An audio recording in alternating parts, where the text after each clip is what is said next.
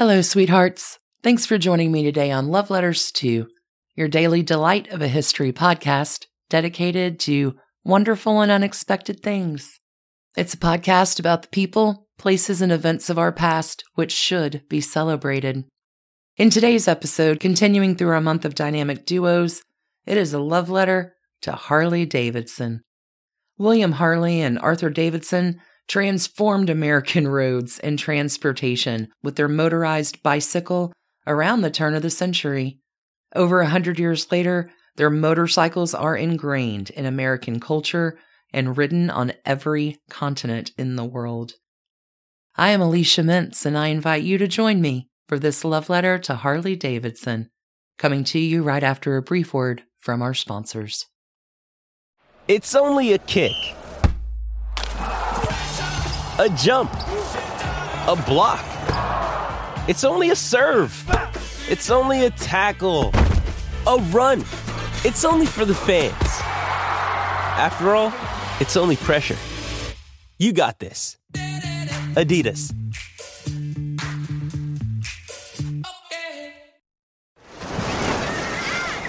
Hear that? Believe it or not, summer is just around the corner. Luckily, Armor All, America's most trusted auto appearance brand, has what your car needs to get that perfect summer shine. Plus, now through May thirty-first, we'll give you five dollars for every twenty dollars you spend on Armor All products. That means car wash pods, protectant, tire shine, you name it. Find out how to get your five dollars rebate at armor all dot com.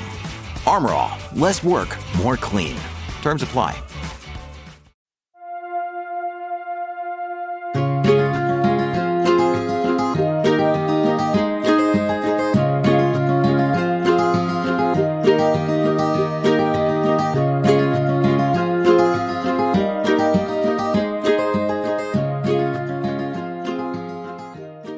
Dear Harley and Davidson, you have left a distinct imprint on the world with your motorcycles.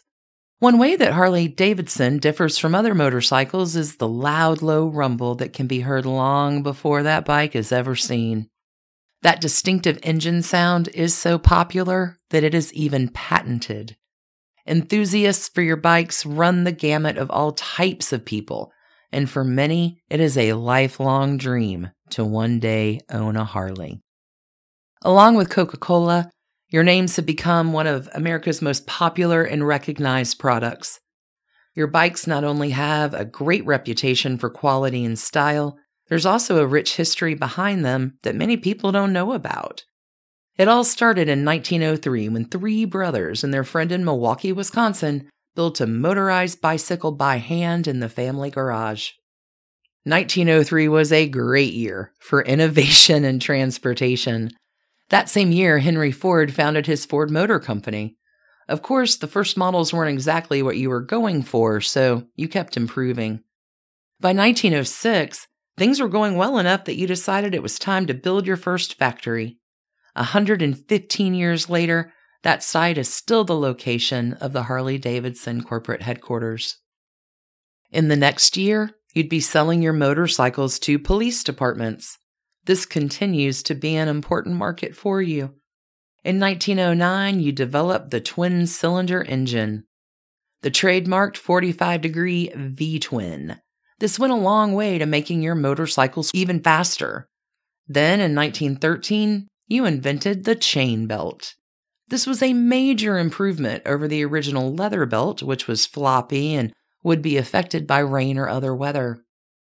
By nineteen fourteen, your factory had produced over sixteen thousand motorcycles. This might not sound like a lot compared to today's production standards, but you started in nineteen oh three producing three motorbikes total. By nineteen twenty, you would be the world's largest motorcycle manufacturer. That's quite an accomplishment considering that happened less than twenty years after the company was founded.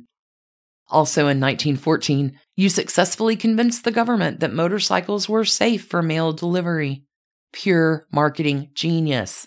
That year, the United States Postal Service bought three thousand four hundred Harley motorcycles that were used to deliver mail in rural areas. The military started taking notice of your products too. General Pershing realized that a motorcycle would be far more effective than horses at the border between the U S and Mexico during the Mexican Revolution. He had just gotten orders to capture Pancho Villa.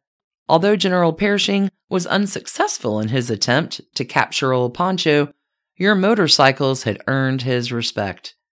Harley-Davidson motorcycles were definitely gaining popularity quickly. Soon they'd be going overseas with millions of American soldiers to fight in World War One. For the war effort, your motorcycles were equipped with sidecar gun carriages that served as machine gun platforms. By the end of World War One, every motorcycle your company produced was going to the war effort. In all, more than twenty thousand Harley-Davidson motorcycles were sent overseas during the war. Those Harleys looked a little different from the ones we see today. The major difference? They were olive green.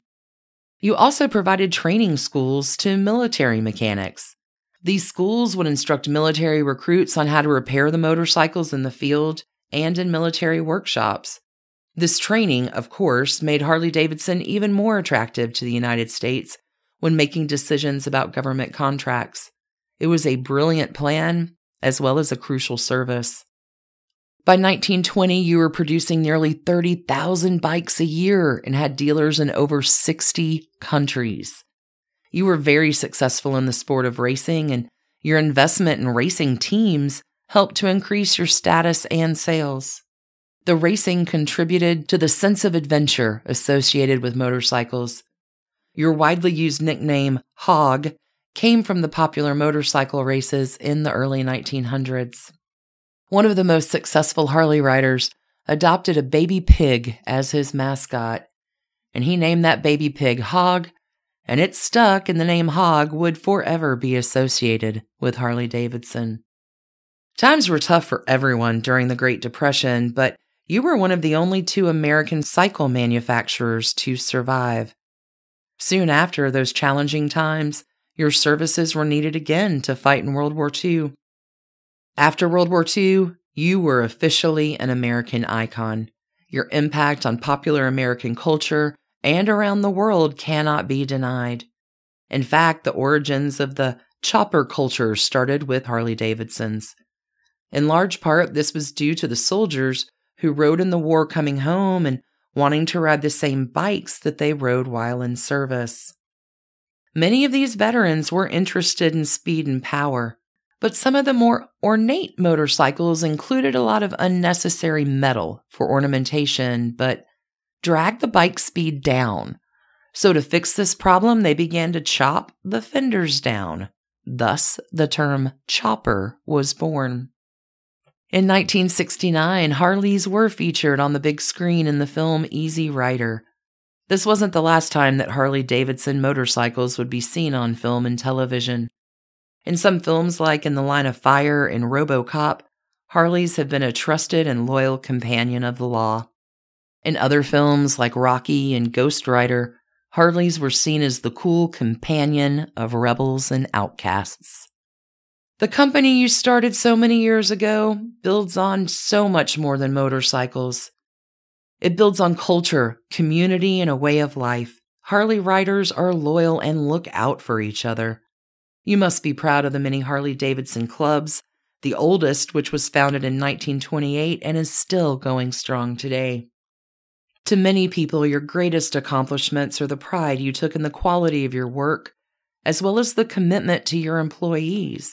In fact, the four original founders of Harley-Davidson, brothers Arthur, Walter, and William Davidson, and their friend William Harley, are in the Labor Hall of Fame.